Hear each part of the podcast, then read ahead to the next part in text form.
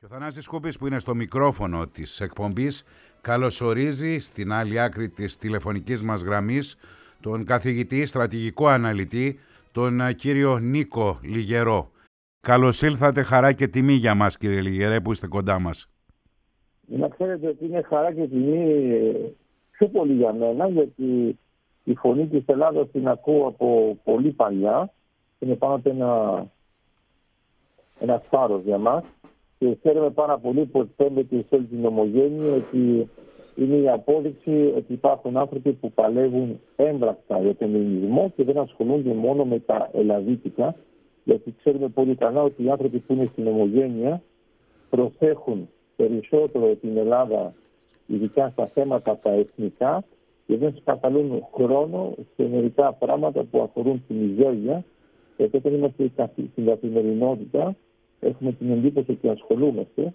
Ε, και έλεγε ωραία, ο Μίκης έλεγε ε, η Ελλάδα είναι όμορφη από μακριά. Και εννοούσε με αυτό ότι όταν είσαι μέσα συνεχώς, δεν καταλαβαίνεις πόσο όμορφη είναι. Και νομίζω ότι για να τον δικαιολογήσουμε είναι το ίδιο. Άμα είσαι μέσα στον Παρθενώνα, δεν βλέπεις πόσο όμορφος φαίνεται απ' έξω, ενώ όλοι οι άλλοι το βλέπουν. Άρα και γι' αυτό χαίρομαι πάρα πολύ που είμαστε μαζί σε αυτή την εκπομπή σας και επειδή κάνετε αναφορές και στο παρελθόν, ε, να συνεχίσετε ε, για αιώνες τέτοιες εκπομπές για να αγγίζουν όλους τους Έλληνες όπου θα βρίσκονται πάνω στην υδρόγειο. Γιατί ξέρω ότι μερικές φορές το άκουγα και με τα μηνύματα και πιο παλιά, ε, ότι σα ακούνται ακόμα και οι ναυτικοί μας από τα καράβια και στέλνουν και τα μηνύματά τους ότι είναι μαζί μας εδώ ήταν είναι μια απόρριψη ότι είναι μια εκπομπή που είναι του μαζί και όχι μόνο του κοντά. Λοιπόν κύριε Λιγερέ σας ευχαριστούμε θερμά για τα καλά σας λόγια. Τίποτα άλλο παρά την συνταγματική επιταγή στην βάση της οποίας λειτουργεί τούτος ο διάβλος δεν κάνουμε και φαντάζομαι ότι τούτη τη στιγμή σε αυτό το σταυροδρόμι αυτό αρκεί και μόνο να κάνουμε όλοι ο καθένας τη δουλειά του από το μετερίζει του. Θέλω να πάμε στα επίκαιρα ζητήματα. Ε, από αυτά τα οποία ανέφερα για να σας γνωρίσω σε όσους από τους ακροατές μας δεν ε, σας γνωρίζουν θέλω να επιστρατεύσετε όλα εκείνα τα ε, στοιχεία με τα οποία εύστοχα πάντοτε προσεγγίζετε τις ε, εξελίξεις. Θέλω λοιπόν να μας πείτε με πολύ απλά λόγια τι σημαίνει για σας αυτή η αλλαγή που επήλθε από τις 24 Φεβρουαρίου του 2022, από τη στιγμή δηλαδή της αναγνώρισης της ανεξαρτησίας των δύο επαρχιών της Ανατολικής Ουκρανίας από τον Βλαντίμιρ Πούτιν και αυτά τα οποία επακολούθησαν. Τι άλλαξε στον κόσμο μας, αν άλλαξε κάτι; Ε, το πρώτο πράγμα που μπορούμε να πούμε είναι αν μιλάμε μόνο για το ορατό ή το αόρατο. Γιατί, ξέρετε, να αναφερθούμε και στα δύο. Μπράβο, ωραία. Λοιπόν, πρόσφατα καταλάβαμε ότι η Κίνα ήξερε πολύ καλά ότι θα γίνει η εισβολή και είχε μάλιστα συμβάλει στο πότε θα γίνει για να μην ενοχληθεί για τους Ολυμπιακούς Αγώνες. Είναι κάτι που ήταν αναμενόμενο γιατί είχαμε ζήσει το ανάλογο με το θέμα της Γεωργίας το 2008. Ακριβώς. Άρα είχαμε και εκεί πέρα Ολυμπιακούς Αγώνες. Αυτή τη φορά φαίνεται ότι συμφώνησαν και γι' αυτό έγινε η εισβολή. Θυμάστε επίσης ότι ε, μας έλεγαν ε, από την πλευρά της Ρωσίας ότι δεν θα γίνει καμία εισβολή και δεν προβλέπεται και θα είναι μόνο στρατιωτικές ασκήσεις που γίνονται στα σήμερα με την Ουκρανία για να αποδείξουμε ότι είμαστε εδώ και ότι δεν πρέπει να κινδυνεύει η Ρωσία. Είχαμε επίσης από την πλευρά της Αμερικής ε, δηλώσεις του τύπου φαίνεται να έχουμε μια εισβολή. Φαίνεται ότι θα έχουμε μια εισβολή, σε 48 ώρες θα έχουμε μια εισβολή και τελικά όλα αυτά αποδείχθηκαν ότι ήταν αληθινά. Ε, δεν νομίζω πια να πιστεύει κάποιος ότι η επίθεση που έγινε κατά της Ουκρανίας ε, έγινε αυθόρμητα σε εκείνη τη στιγμή. Ήταν προετοιμασμένη εδώ και εβδομάδες. Απλώς είδαμε την υλοποίηση και μπορεί να μας ξάφνεσε. Όσο αφορά τώρα το θέμα της αναγνώρισης, να ξέρετε, επειδή κάνατε και μια αναφορά στον Γρηγόρη Αυξεντίο, που είναι ένας από τους μεγάλους ήρωές μας, ε, να ξέρετε ότι αυτό που εγώ είδα όσο αφορά την αναγνώριση, είναι, είδα ακριβώς την αναγνώριση που είχε κάνει η Τουρκία για τα κατεχόμενα τους. Το 1983. Μπράβο. Mm-hmm. Και μετά είχαμε βέβαια και τα ψηφίσματα των Ηνωμένων Εθνών που παράτηραν τις χώρες να μην κάνουν καμία άλλη αναγνώριση και γι' αυτό η Τουρκία είναι η μόνη χώρα που έχει αναγνωρίσει τα κατεχόμενα της Κύπρου ως ε, ανεξάρτητο κράτος. Εδώ λοιπόν δεν είναι κάτι που με συγκινεί. Ξέρω ότι είναι μια ε, τοπική αναγνώριση και ξέρω ακριβώς ότι όπως το ξέρετε και εσείς ακόμα καλύτερα από μένα, γιατί ε, ζείτε παντού μέσω του ραδιοφώνου, ότι μόνο τα Ηνωμένα Έθνη αναγνωρίζουν μια χώρα. Άρα μπορεί ε, να κάνει αυτή την κίνηση η Ρωσία ήταν απλώς να πει ότι αν υπάρχουν προβλήματα θα μπορώ εγώ όχι να εισβάλλω πια, να προστατεύω, αλλά και αυτό που είχαμε ακούσει με το 1974, με την εισβολή και τον Ακύλα, ε, η επιχείρηση παρουσιάστηκε τότε από την Τουρκία σαν μια απελευθέρωση. Ειρηνευτική, ναι, ναι. Ε, και εδώ είναι πάλι το ίδιο. Εδώ όμως είναι λίγο πιο αστείο, αν θέλετε, mm-hmm. αν μπορούμε να βάλουμε χιούμορ σε αυτό το επίπεδο, γιατί δεν περίμεναν καν να γίνει κάτι το ειδικό μεταξύ των Ουκρανών και των Ρωσόφιλων και μπήκαν κατευθείαν μέσα σε αυτές, όχι μόνο αυτές τις περιοχές, γιατί είδατε ότι είχαμε και ένα χτύπημα γενικό και βομβαρδίστηκε όλη η Ουκρανία. Εδώ έγινε μια αλλαγή φάση, γιατί ακόμα και για όσους πίστευαν ότι εντάξει, μπορεί να είναι η προσέγγιση που έχει η Ρωσία, εδώ κατάλαβαν ότι το πράγμα πάει εντελώ στραβά, γιατί δεν μιλάμε πια για περιοχές που μπορεί να είναι με ρωσόφωνους, ρωσόφωνου και ό,τι θέλετε, μιλάμε για όλη την Ουκρανία. Άρα, από τη στιγμή που βομβαρδίζουμε ένα ολόκληρο κράτος, είναι να πει θέλουμε κάτι άλλο από αυτό που λέγαμε τόσο καιρό. Και επίσης, ε, αυτό που βλέπω, όταν λέτε αν είναι μια αλλαγή σε επίπεδο του κόσμου, είναι ότι δεν είναι τυχαίο που η πρόεδρος της Επιτροπής είπε ευχαριστούμε τον κύριο Πούτιν που μας ένωσε, γιατί τώρα είναι η πρώτη φορά που βλέπουμε αποφάσεις που παίρνονται από την Ευρωπαϊκή Ένωση, δηλαδή 27 χώρες, και από το ΝΑΤΟ 30 χώρες, και από το G7 άλλες 7 χώρες, και δεν είναι μερικές που είναι και στις τρεις δομές, ε, όπου ομόφωνα καταδικάζουν τις κινήσεις της ε, Ρωσίας. Έχουμε ήδη έτοιμα στο Διεθνές Δικαστήριο της Χάγης για εγκλήματα πολέμου και εγκλήματα κατά της ανθρωπότητας. Και βλέπουμε επίσης ότι η Ολομέλεια στα Ηνωμένα Έθνη, μια τεράστια πλειοψηφία, είπε ότι η Ρωσία πρέπει να σταματήσει αυτές τις επιθέσεις. Είναι πολύ σπάνιο να έχουμε μια τέτοια ομοφωνία. Αυτή είναι η πρώτη μεγάλη αλλαγή για μένα που είναι ιστορική, ειδικά την Ευρωπαϊκή Ένωση, από το 1957 που είναι η συνθήκη της Ρώμης, mm-hmm. τότε ήμασταν μόνο έξι. Και τώρα βλέπουμε επίσης ότι έχουμε περάσει στο επίπεδο των μέτρων, έχουμε περάσει στην απαγόρευση του εναέριου χώρου, γιατί η Ρωσία τόλμησε να μιλήσει και για ε, πυρηνικό προστάσιο, που αυτό ξάφνασε του πάντες, γιατί θεωρούσαν ότι θα είμαστε μόνο σε ένα, ε, θα το πω, σε ένα κλασικό και συμβατικό πόλεμο, ακόμα Ακριβώς. και σε πρώτη εισβολή. Ε, να ξέρετε, επειδή και η Αμερική και το Ηνωμένο Βασίλειο και η Γαλλία έχουν πυρηνικό προστάσιο, να ξέρετε ότι τώρα ε, μελετούνται ήδη ε, κινήσεις άμυνας στην περίπτωση που η Ρωσία κάνει μια κίνηση που είναι πιο επιθετική χρησιμοποιώντας πυρηνικά όπλα. Άρα δεν είμαστε πια σε ένα στάδιο τόσο ομαλό, δεν είναι απλώς μια μεγάλη δύναμη που θέλει να καταπατήσει τοπικά την Ουκρανία και να πει όπως έκανα με την Κρυμαία το 2008 2014. Ναι, το, το 8 είχαμε την Απχαζία.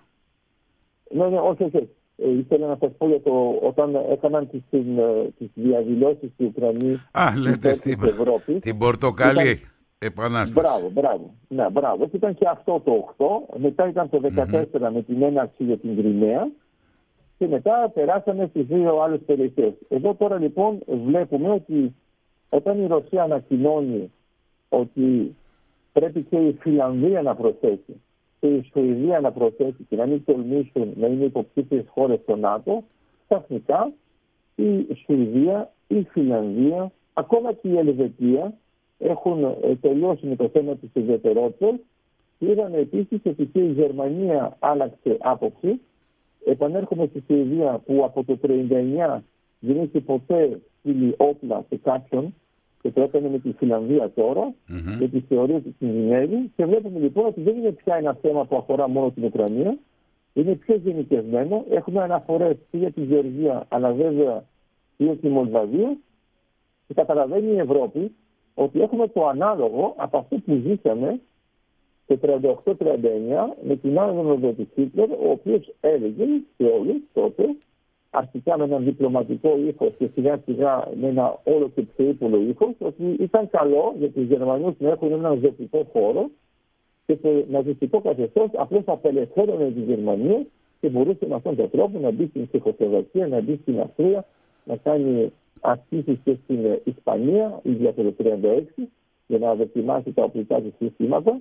Και μετά καταλάβαμε ότι το να είμαστε μαρσακοί και απλώς δημοκράτες κλασικοί χωρί να απαντάμε, καταλήξαμε να έχουμε κατεχόμενη όλη την Ευρώπη.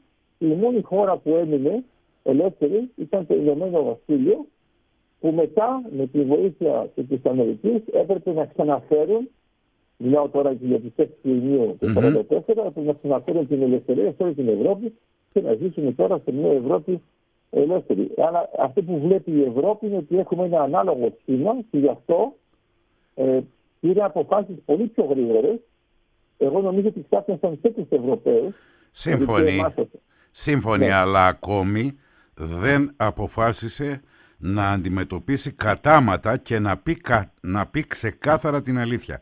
Τι θέλω να πω; Αφού θυμίσω στους ακροατές και στις ακροάτριές μας ότι συνομιλούμε με τον ε, κύριο Νίκο Λιγερό, τον στρατηγικό αναλυτή Νίκο Λιγερό, ε, είστε στη γραμμή μας; Ναι, ναι, σας ακούω. Λοιπόν, ε, ε, η Ευρώπη ενώ ξαφνιάστηκε και ενώ αντέδρασε κατά αυτόν τον τρόπο, ακόμη διατυπώνει τη μισή αλήθεια. Γιατί η άλλη μισή είναι αυτή που την διατυπώνει ο Πούτιν για να εξηγήσει αυτά που κάνει. Εννοώ ότι μέχρι από το 2008 και μετά ήταν διακριτή η παρουσία νεοναζιστικών στοιχείων στις ε, κυβερνήσεις της ε, Ουκρανίας από το 1974 στη βάση της ίδιας θεωρίας είναι παρούσα ως κατοχική δύναμη η Τουρκία στο 37% της ε, Κύπρου και έχουμε, για να μην πάμε και σε άλλες διαδικασίες, έχουμε δύο μέτρα και δύο σταθμά.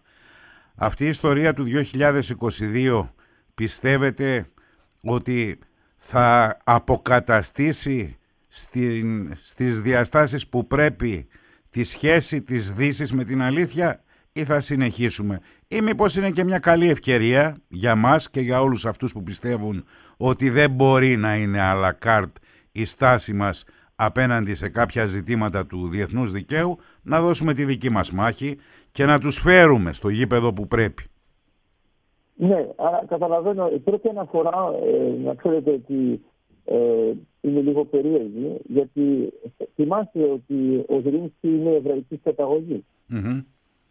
Ωραία. Άρα εγώ όταν ακούω ε, τέτοιες εκφράσεις από τον Πούτιν είναι απλώς ότι θέλει να επανέλθει σε ένα σύστημα που αφορά το δεύτερο παγκόσμιο πόλεμο και να αναδείξει ότι ξανακάνει τα ίδια. Αλλά πρώτον ρωτάω, γιατί δεν κάνει καμία αναφορά στην γενοκτονία των Ουκρανών του 32-33 που είχαν 7 εκατομμύρια θύματα.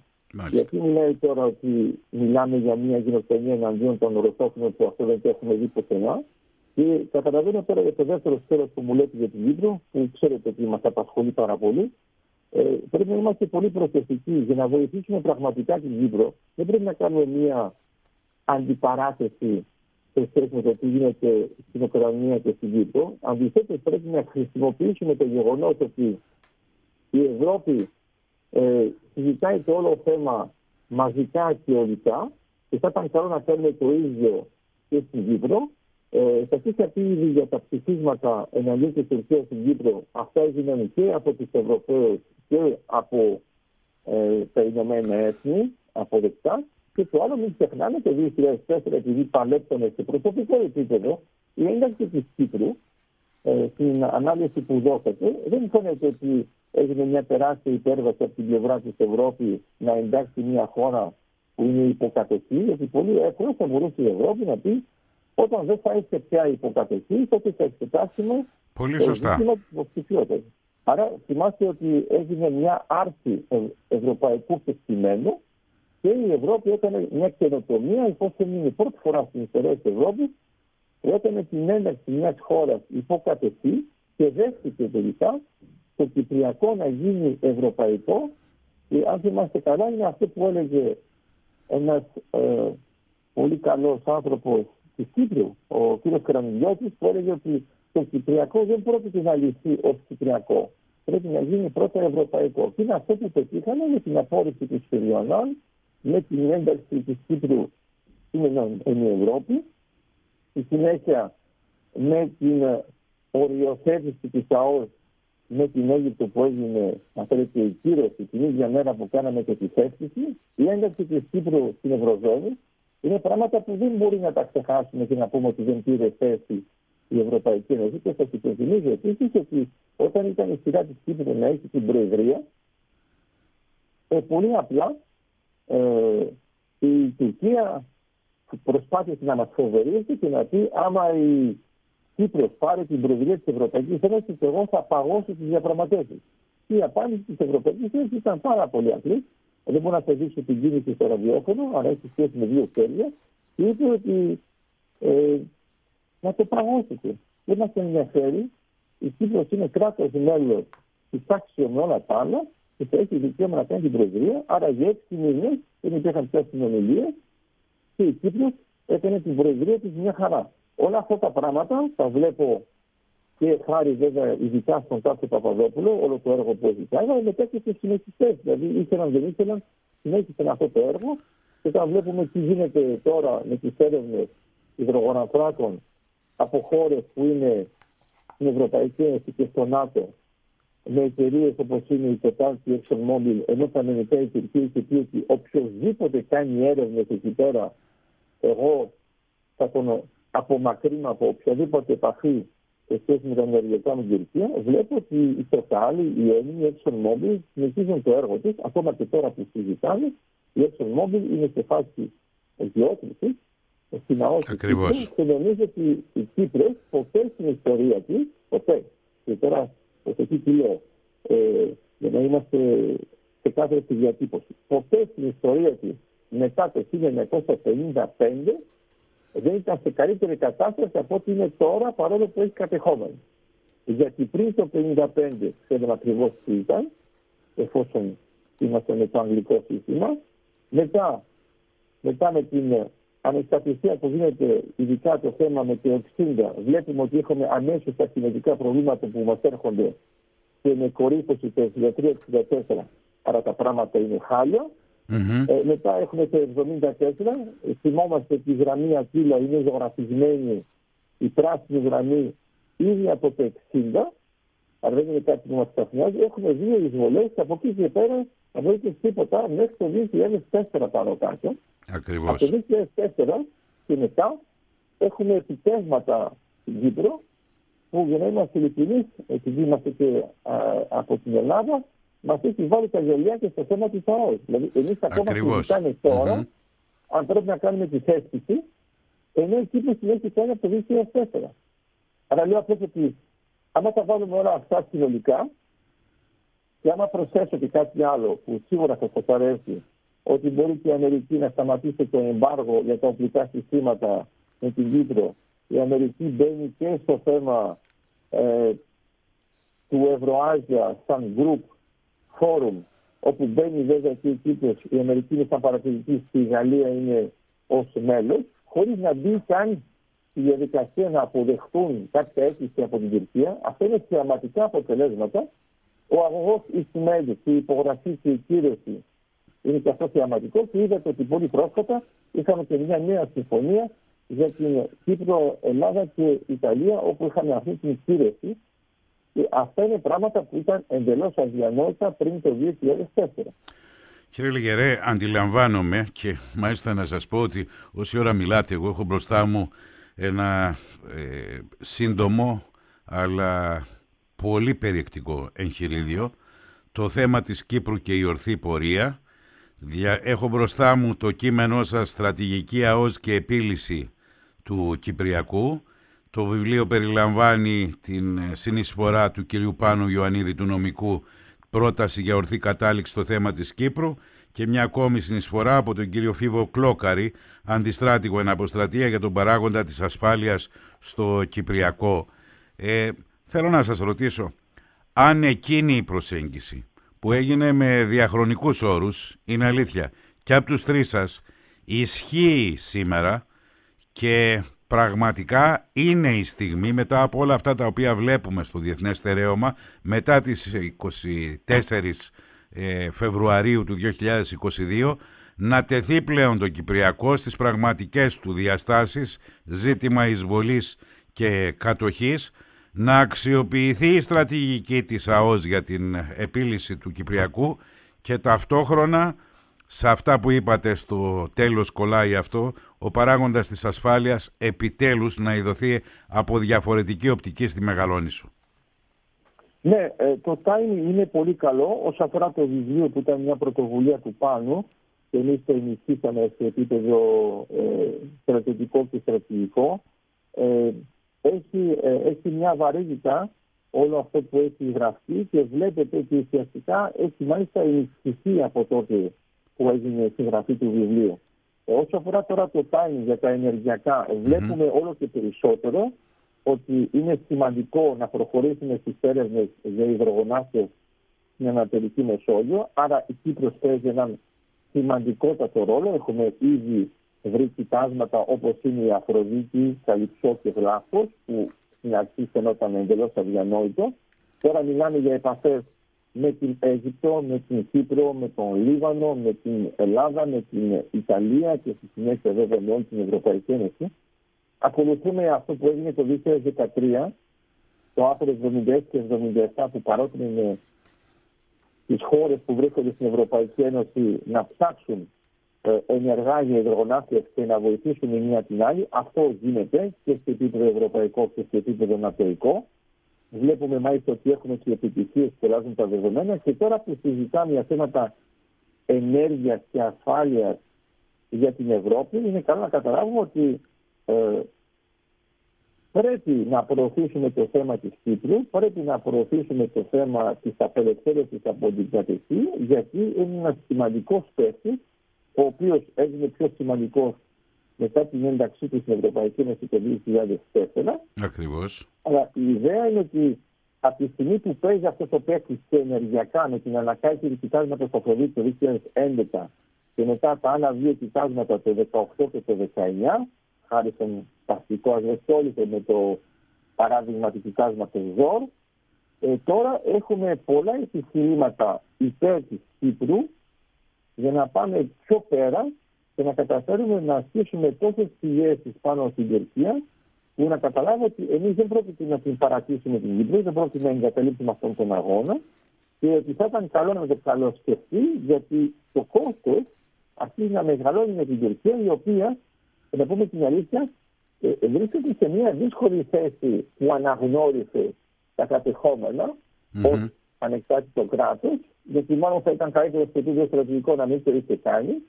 Και βλέπω ότι δεν ακολούθησε καμία ούτε καν μουσουλμανική χώρα πάνω σε αυτό το θέμα. Και παρέμεινε λοιπόν αυτή η αντιπαράθεση. Αλλά λέω ότι με όλα αυτά που έχουμε πετύχει από την πλευρά της Κύπρου σε επίπεδο στρατηγική και με τα νέα δεδομένα που βλέπουμε με αυτά που εμφανίζονται σε επίπεδο ενέργειας, στρατηγική και βέβαια συντονισμού Ευρώπη και ΝΑΤΟ, είναι όντω ένα πολύ καλό timing για να ξαναβάλουμε αυτά τα πράγματα στο τραπέζι, αλλά να είμαστε προσεκτικοί, να τα βάλουμε αυτά στο τραπέζι, επειδή η Κύπρος συμφώνησε με την Ευρωπαϊκή Ένωση και αυτή ε, έβαλε αυτό το αίτημα να απαγόρευση τον αέριο χώρο, που ξέρετε ότι στην Κύπρο υπάρχει και μια οικονομική εξάρτηση από την πλευρά της Ρωσίας, αλλά ήταν μια δύσκολη απόφαση να την πήρε και είναι δίκαια, γιατί εμείς αυτό που θέλουμε και το βλέπετε και στο εγχειρίδιο που έχετε, δεν θέλουμε απλώς, όπως ακούμε συχνά, μια βιώσιμη λύση. Όχι βέβαια. Γιατί, μπράβο χαίρομαι που είμαστε συντονισμένοι, γιατί αυτό που ξεχνάνε μερικοί ότι βιώσιμη λύση είναι και η σκλαβοσύνη. Και επίσης λύση χωρίς ΑΟΣ δεν είναι λύση, είναι συμβιβασμός. Ή η αιμονή μας, η αιμονή μας την ώρα που απέθανε και τάφημε από τα χέρια του Ερντογάν. Εδώ και δύο χρόνια το ζήτημα της Διζωνικής Δικοινοτικής Ομοσπονδίας να το αναφέρουμε και μάλιστα συμπληρώνοντας την φράση πολιτική ισότητα για να κρύψουμε ότι αυτό σημαίνει ότι το 82% ε, ισούται με το 18% είναι ε, ζητήματα τα οποία ξαναφέρνουν ε, ζεσταμένο ένα φαΐ το οποίο, ένα φαγητό το οποίο η ίδια η Τουρκία το πέταξε στο καλάθι των αχρήστων. Ναι, δεν διαφωνώ μαζί σας. Θα σας πω και κάτι για να σας ενισχύσω. Ε, μπορώ να σας πω ότι πολλοί πολιτικοί στην Κύπρο, ενώ μιλάνε για αυτήν την δικοινοτική και τα λοιπά. Και τα λοιπά, ναι. Ο, ναι, όταν είστε μαζί με αυτούς, σε προσωπικό επίπεδο, θεωρώ ότι αυτό δεν στέκει καθόλου και το λένε μόνο και μόνο γιατί θεωρούν ότι είναι πολιτικά correct. Άρα στην πραγματικότητα παλεύουμε ήδη για άλλα σενάρια πιο βαθιά και οι ίδιοι απλώς το λένε αυτό χωρίς να το πιστεύουν. Και γι' αυτό είναι πολύ σημαντικό, και ξέρουμε που τα λένε και στο ραδιόφωνο με αυτόν τον τρόπο, ότι άλλο τι λένε και άλλο τι κάνουν σε επίπεδο στρατηγικής. Όλες οι κινήσεις που έχουμε κάνει σε επίπεδο της στρατηγικής, της ενέργειας, της ΑΟΣ, ε, τι επαφές, τι συμφωνίες, τι οριοθετήσει, καμία, μα καμία δεν ασχολείται με αυτή τη ζώνη. Mm-hmm. Άρα θέλω να πω ότι ουσιαστικά είναι πάνω και για να, για να είμαστε πιο κατανοητοί, γιατί εγώ καταλαβαίνω ότι ε, πιάνετε και τα υπονοούμενα, αλλά να είμαστε και λίγο πιο ξεκάθαροι για τους ακροατές. Ενώ ότι όλα αυτά που έχει υπογράψει η Κύπρος, θα έχει υπογράψει η Κύπρος ως κράτος και ω κοινότητα. Ακριβώς. Άρα όλα αυτά έχουν ενισχύσει μια πραγματικότητα που έλεγε ο Τάσος και έλεγε εγώ ανέλαβα ένα κράτος, δεν θα παραδώσω μια κοινότητα. Δεν είναι λοιπόν οι Ελληνοκύπροι που είναι πάνω στα έγγραφα και όταν έγινε η μεγάλη συμφωνία για το θέμα ε, του αγωγού Ισμέλ, πρέπει να έχουμε στο μυαλό μας ότι αυτό το κείμενο γράφηκε από την Ευρωπαϊκή Ένωση και το υπέγραψαν οι άλλες τρεις χώρες. Άρα είναι μια τεράστια αποδοχή και έχει μια μονοαποδοχή και μια καινοτομία ότι θυμάστε ότι το Ισραήλ δεν έχει μπει στο θέμα του δικαίου της θάλασσας Ακριβώς. Αλλά δεν το έχει κυρώσει. Παρ' όλα αυτά δέχτηκε ότι για τον αγωγό Ισμέλ θα είναι το δίκαιο της θάλασσας το νομικό πλαίσιο. Και αυτό είναι απίστευτο σαν επιτυχία από την πλευρά της Κύπρου και της Ελλάδα. Και αυτό γίνεται βέβαια μέσα στο πλαίσιο του ευρωπαϊκού, γιατί το Ισραήλ καταλαβαίνει πολύ καλά ότι δεν μιλάμε για δύο χώρες που είναι απομονωμένες. Είναι δύο χώρες που είναι σε μια μεγάλη υπερβολή, η οποία είναι από τις πιο δυνατές στον κόσμο και βέβαια και από τους καταναλωτές την ενέργειας, επειδή το ίδιο το ζωή είναι να την κάνει την ενέργεια, άμα είναι να την ξοδεύει μόνο γι' αυτό. Έτσι. Δεν έχει κανένα νόημα. Ούτως ή άλλως έχει αυτάρκεια 100% και πάμε παρακάτω.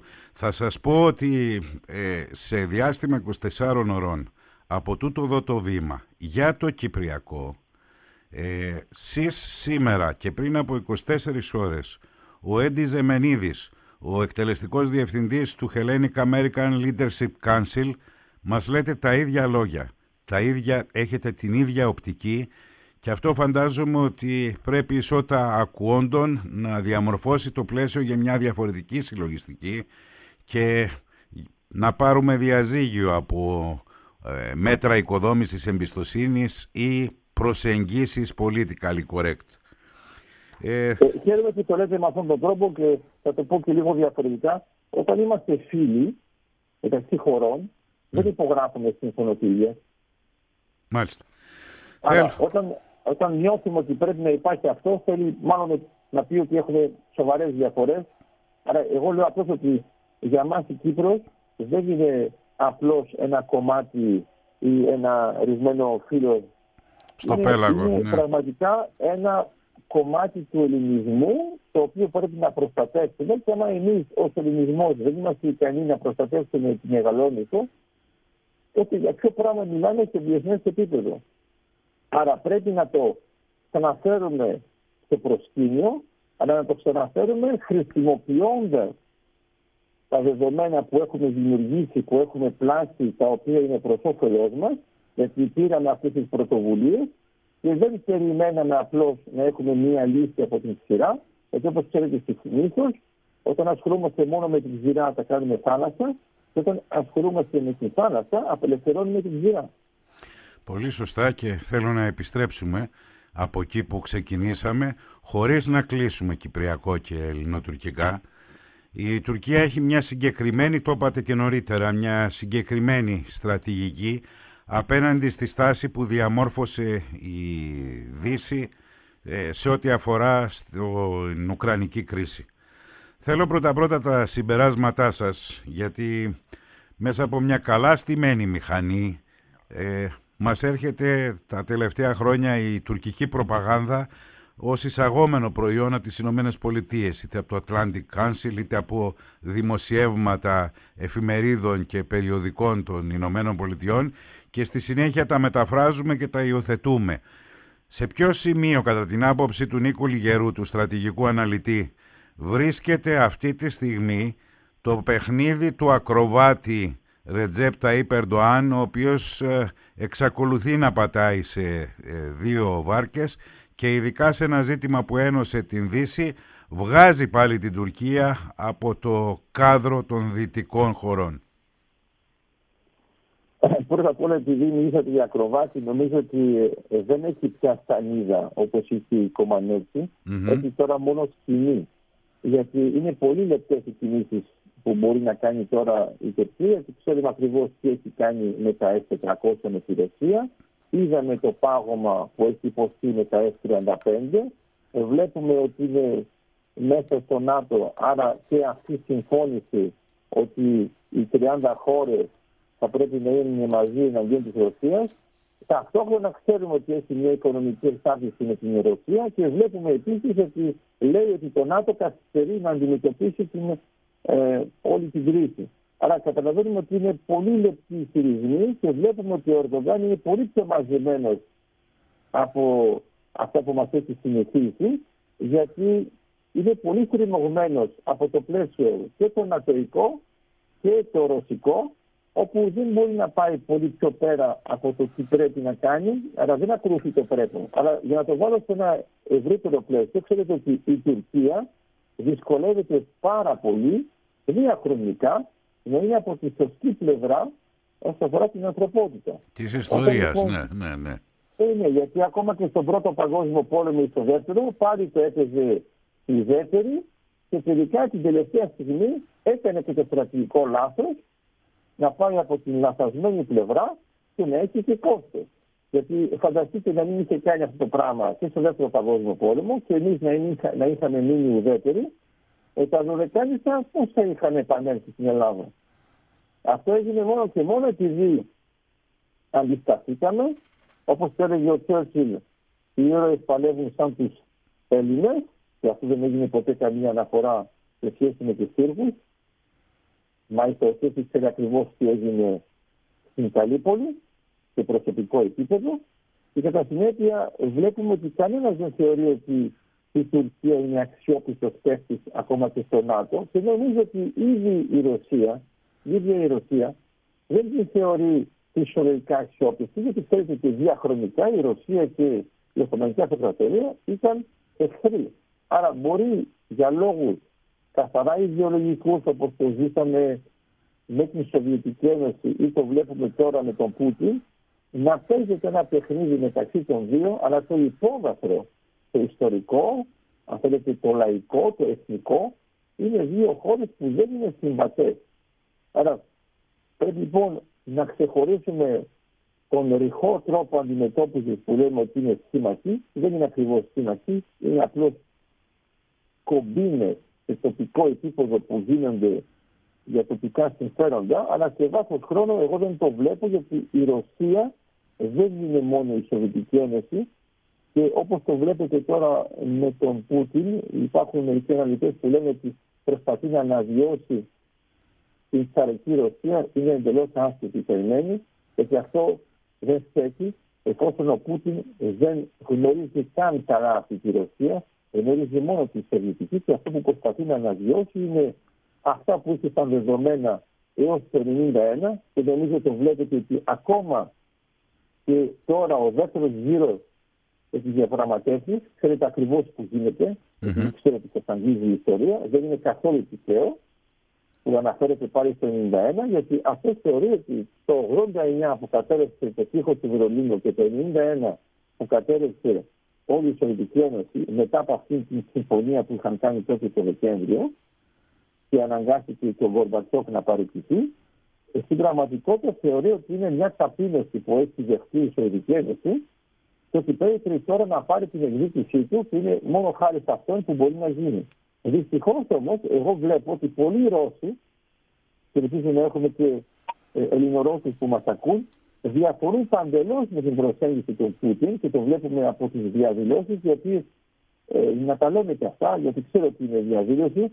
Ε, εγώ τι θαυμάζω, γιατί να κάνεις διαδήλωση σε μια χώρα που σου λένε ότι είναι απαγορευμένη και συνήθως καταλήγει στη φυλακή, πρέπει να έχεις πολύ μεγάλα κότσια για να μην πω πολλές λεπτομέρειες. Mm-hmm. Και δεν είναι το ίδιο το να είσαι, πούμε, σε μια ελεύθερη χώρα, ε, ξέρω εγώ τώρα να κάνουμε διαδηλώσει ε, στο Παρίσι, στη Γερμανία, στην Αγγλία, στη Φιλανδία. Εδώ δεν είναι τόσο δύσκολο, είμαστε σε ένα δημοκρατικό. Όταν όμως το κάνεις αυτό μέσα στη Ρωσία, και όταν βλέπω ας πούμε, τον Γκάρι Κασπάροφ να λέει ξεκάθαρα ότι αυτό είναι απαράδεκτο, να μην ξεχάσουμε βέβαια και τι Μεγιστάνε που έχουν αρχίσει να λένε στη Ρωσία ότι πρέπει να σταματήσει αυτά που κάνει ο Πούτιν, γιατί ε, μας βάζει σε ένα πολύ καλό, κακό πλαίσιο. Γιατί πρέπει να σκεφτούμε ότι ξαφνικά, όταν έχουμε τόσες χώρες σαν την Ινφίλιο που θεωρούν ότι είναι απαράδεκτο αυτό που κάνει, ε, δεν μπορούμε να πούμε ότι στρατηγικά κινήθηκε και πολύ ωραία. Και ακόμα και στρατηγικά, για να είμαστε ειλικρινείς, βλέπουμε ότι η επίθεση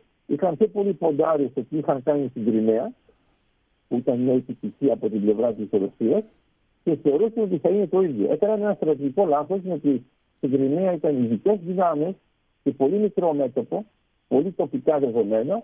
Εδώ έκαναν κάτι το γενικό, φαίνοντα το στρατό εντελώς κλιματικό, ο οποίος δεν είναι, δεν είναι τόσο καλά προσαρμοσμένος να δώσει μάχες όταν δεν υπάρχει βαρύ πυροβολικό και ειδικά μέσα στις πόλεις δυσκολεύεται να αντιμετωπίσει την αντίσταση των Ουκρανών είναι πραγματικά θεαματική και νομίζω ότι το επιτελείο του Πούτιν δεν το περίμενε. Γιατί είναι φανερό. Είναι φανερό. Ναι. ναι, περίμενε να ανακοινώσουν μετά από δύο μέρες ότι έχουν ξεκινήσει το θέμα της Ουκρανίας και έχουν κάνει την προσάρτηση. Ενισχύεται ε, όμως η αγωνία γύρω από αυτό το θέμα με τις εξελίξεις και φαντάζομαι ότι θα συμφωνείτε μαζί μου ότι πρέπει να του δώσουμε μια διέξοδο, μια οδό διαφυγής ε, ψάχνοντας και το, την ψυχολογική παράμετρο όλης αυτής της ε, κατάστασης. Συμφωνούμε, συμφωνούμε απολύτως, αλλά ξέρετε δεν είναι μια καινοτομία δικιά μας. Είναι μια ιδέα που είχε ήδη ο Στονσού στην τέχνη του πολέμου. Λέει ότι τον αντίπαλό σου, άμα δεν του δώσεις καμία διέξοδο, θα πολεμήσει ως το τέλος, ακόμα και αν δεν έχει νόημα. Εδώ σίγουρα πρέπει να δώσουμε μια διέξοδο στον Πούτιν, αλλά πρέπει να ξέρετε ότι αυτή τη διέξοδο μπορεί να τη βρει πολύ εύκολα και να μεταφέρει το πρόβλημα σε άλλο μέτωπο. Γιατί είναι κλασικό παράδειγμα, όπως το χρησιμοποιεί και ο Ερντογκάν, όταν δεν τα πετυχαίνει με το Ισραήλ, πηγαίνει στην Αίγυπτο. Όταν δεν τα πετυχαίνει με την Αίγυπτο, προσπαθεί να κάνει τουρκολιδικό μνημόνιο. Όταν δεν τα πετυχαίνεις, συνεχίζει έτσι και τελικά Πάει στο Ιράν και γίνεται γυρολόγος με απλά λόγια. Σωστά. Ε, ε, το ίδιο έχει γίνει με το Αρτσάχ Είδατε πώς άρχισαν. Και με το Καζακστάν. Σωστά. σωστά. Αλλά λέω αυτό ότι εδώ μπορεί πολύ πιο εύκολα να εξηγήσει ο Πούτιν ότι εδώ ξεκαθαρίσαμε ότι η Αρμενία θα είναι από την πλευρά μας, ξεκαθαρίσαμε για το θέμα της Γεωργίας. Τώρα θα δούμε με τις περιοχέ. Θα μπορούσαμε να πούμε ότι υπάρχουν τρία σενάρια. Το ένα σενάριο είναι να πάρει τις δύο περιοχές. Το άλλο σενάριο είναι να πάει λίγο πιο πέρα και να πάει το μέχρι τον ποταμό. Μπράβο, ναι. Και μετά το τρίτο σενάριο είναι να είναι ολοκληρωτικό. Το ολοκληρωτικό φαίνεται ότι δεν παίζει γιατί η αντίσταση και αν θέλετε, η ανάδραση από την Ευρώπη και την Αμερική δεν του δίνει και πολύ περιθώρια. Τώρα να πάει μέχρι τον ποταμό ε, δυσκολεύεται γιατί είχε προβλέψει ότι το Κίεβο θα έπεσε πολύ πιο γρήγορα και θα έχει ενδιαφέρον και με τους Ολυμπιακούς αγώνες. Τώρα που θα αρχίσουμε τους Παραολυμπιακούς, θα έχει πολύ πλάκα να δούμε τι θα πούνε οι Κινέζοι. Γιατί επειδή είχαν ζητήσει για τους Ολυμπιακούς να μην γίνει τίποτα, ε, φαντάζομαι ότι και οι ίδιοι είχαν προβλέψει ότι θα είναι θέμα ημερών και θα μπορούν να συνεχίσουν να μιλάνε στους Παρολυμπιακού κανονικά. Μιλάμε για μια χώρα η οποία δεν έχει άρει την ε, ε, συμμαχική τη σχέση με τη Ρωσική Ομοσπονδία, αγαπητέ μου κύριε Λιγερέ. Σωστά, σωστά, σωστά. Γι' αυτό λέω ότι και μάλιστα το ξέρετε ότι τώρα μπορεί και η Ρωσία να δώσει και μια περιοχή στη Σιβερία και να κάνει εξορίξει στην Κίνα. Ε, δεν είναι τυχαίο ότι παίζεται αυτό το παιχνίδι. Αλλά εγώ ρωτάω τώρα, αυτοί που μου εξηγούν ότι αυτή η Ρωσία δεν έχει καμία σχέση με τη Σοβιετική Ένωση, ε, πώς κάνει αυτές τις επαφές με την Κίνα και πώς μπαίνει σε μια νέα φάση ψυχρού πολέμου, όπου είναι διατεθειμένη να μιλήσει ακόμα και για πυρηνικό οπλοστάσιο, κάνει επιθέσεις όπως το είδαμε και το Τσέρνομπιλ αλλά και σε άλλο πυρηνικό σταθμό. Mm-hmm. Και ευτυχώ οι άνθρωποι το είδατε ότι έβαλαν μια ώρα σχεδόν ένα χιλιόμετρο ανθρώπους και να μην περάσουν καθόλου οι Ρώσοι και να μην χτυπήσουν ε, αυτό το εργοστάσιο το πυρηνικό. Ε, βλέπουμε λοιπόν ότι η Ρωσία πρέπει να, να βρει κάτι και να ξεφύγει. Αλλά σίγουρα οι διαπραγματεύσεις, ξέρετε, όταν κάνετε ένα blitzkrieg και το κάνετε ανάλογα με το Χίτερ, να πάτε πολύ γρήγορα και πολύ βαθιά, εγώ μπορώ να σας πω ότι δεν κοιτάζουμε και λίγο στρατιωτικά, ε, από όλες τις μονάδες που ήταν να μπουν μέσα, είναι μόνο δύο που πέτυχαν το στόχο τους, δηλαδή να μπουν πολύ γρήγορα, να μπουν βαθιά και να προκαλέσουν προβλήματα φθοράς. Ε, οι άλλοι δεν τα κατάφεραν. Είχαν, είχαν να αντιμετωπίσουν τόσο μεγάλες δυσκολίες και το βλέπετε ότι ακόμα και τώρα πολλές πόλεις είναι προστατευμένες από τα τεσσαρακισμένα τα ρώσικα που έχουν αφοπλιστεί. Άρα εδώ στο δεύτερο γύρο διαπραγμάτευσης, εδώ παίζεται ένα παιχνίδι και δεν είναι τυχαίο που βέβαια είμαστε στην ευχορεσία, είναι τι μπορεί να προτείνει για να μην είναι κάτι που να είναι μια κατάρρευση από την πλευρά της Ουκρανίας, αλλά να μην φαίνεται βέβαια ότι η Ρωσία έχει χάσει κάτι. Αλλά εδώ είναι το παιχνίδι μας και πρέπει να δούμε τι γίνεται με τις περιοχές, ειδικά με την Κρυμαία. Γιατί δεν μπορούμε να δεχτούμε εμείς γενικά να αποστρατικοποιηθεί όλη η Ουκρανία. Αυτό είναι ένα σενάριο που είναι εντελώς maximal από την πλευρά της Ρωσίας, σίγουρα για να πετύχει κάτι λιγότερο. Γιατί όταν ζητάτε δύο ποτήρια νερό, θα ζητάτε ένα.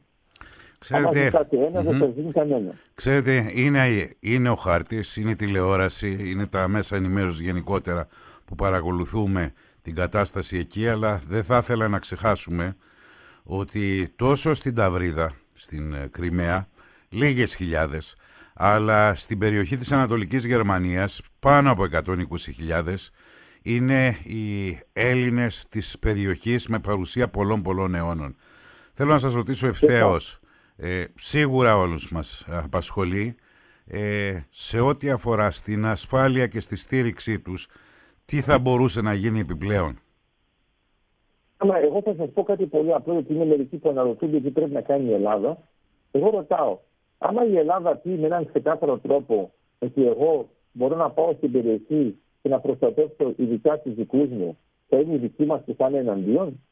Ποιος θα μας κατηγορήσει για ποιο πράγμα; Θέλω να πω ότι εδώ οι δικοί μας τώρα κινδυνεύουν, έχουμε μάλιστα και νεκρούς, ε, δεν mm-hmm. Αρκετού. Και λέω αυτό ότι γιατί, γιατί εμείς δεν μπορούμε να κρατήσουμε μια στάση η οποία να είναι σε γενικές γραμμές υπέρ της Ουκρανίας, γιατί δεν θέλουμε να υπάρχει αυτός ο πόλεμος, αλλά έντακτα να βοηθήσουμε τους δικούς μας, γιατί εγώ δεν είμαι καθόλου της άποψης ότι θα πρέπει μετά να πάμε στην εκκλησία για να μειωνεύουμε τα ονόματα των μικρών μας. Mm-hmm. Αντιθέτως, να τους βοηθήσουμε πριν. Γιατί αυτά τα πράγματα τα έχουμε ζήσει και με την Κύπρο να το κάνουμε εκεί, να στείλουμε μετά ανθρωπιστική βοήθεια. Οι άνθρωποι αυτό που χρειάζονται είναι να είναι οπλισμένοι έτσι ώστε να υπάρχει ένα πλαίσιο αποτροπή και όταν ο άλλος ξέρει ότι είσαι οπλισμένος δεν μπαίνει τόσο εύκολα μέσα στο χωριό σου. Όταν ξέρεις ότι έχεις μια αντίθεση, δεν το κάνεις τόσο εύκολα. Ενώ άμα θεωρείτε ότι είναι απλώς άμαχος πληθυσμός, μπορείς και να βομβαρδίζεις, μπορείς και να εισβάλλεις κτλ. Τα έχουμε ζήσει με τους Τούρκου που Δίπρο. Αλλά δεν είναι κάτι που δεν το έχουμε στις μνήμες μας.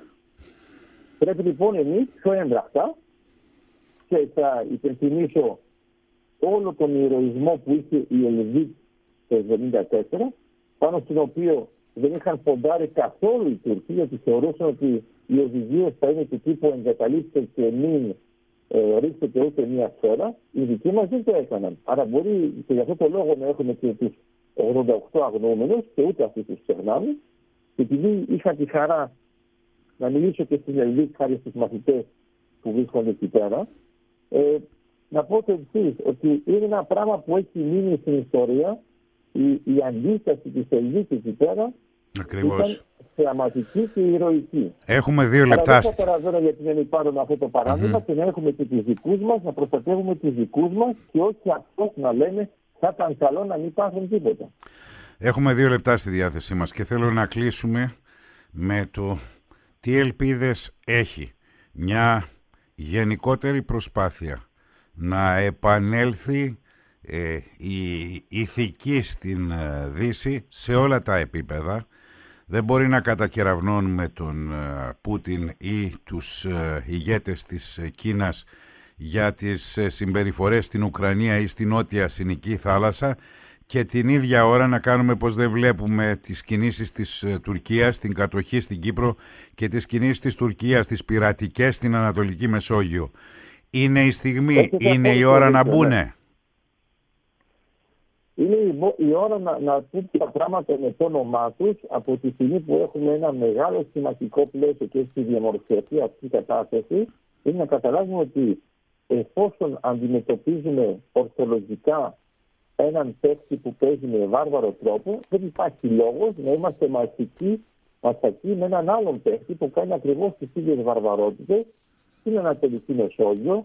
Εγώ δεν θα το βάλω μόνο στη σχέση με εμάς, τη συμπεριφορά του σε σχέση με τους Κούρδους, και αυτό είναι ένα πακέτο. Mm-hmm. Γιατί κανονικά θα πρέπει να το σκεφτούμε ότι όλα αυτά που έχουν κάνει οι Τούρκοι εναντίον των Αρμενίων, των Ασσυρίων, των Ελλήνων και των Κούρδων, θα ήταν καλό αυτό να δικαιωθεί σε επίπεδο ιστορίας, αλλά τώρα, επειδή το λέγαμε και προηγουμένως, έχουμε και ένα καλό timing σε σχέση με αυτά που έχουμε πετύχει, γιατί τώρα σύσσωμοι όλοι μαζί βλέπουν ότι άμα αφήνουμε κάποιον να παίζει βάρβαρα, δεν σταματάει μέχρι να το σταματήσουμε εμείς. Άρα θα ήταν καλό να βάλουμε και τον Ερντογκάν στη θέση του και να μην αφήνουμε έτσι το έλεος του Θεού στην Κύπρο.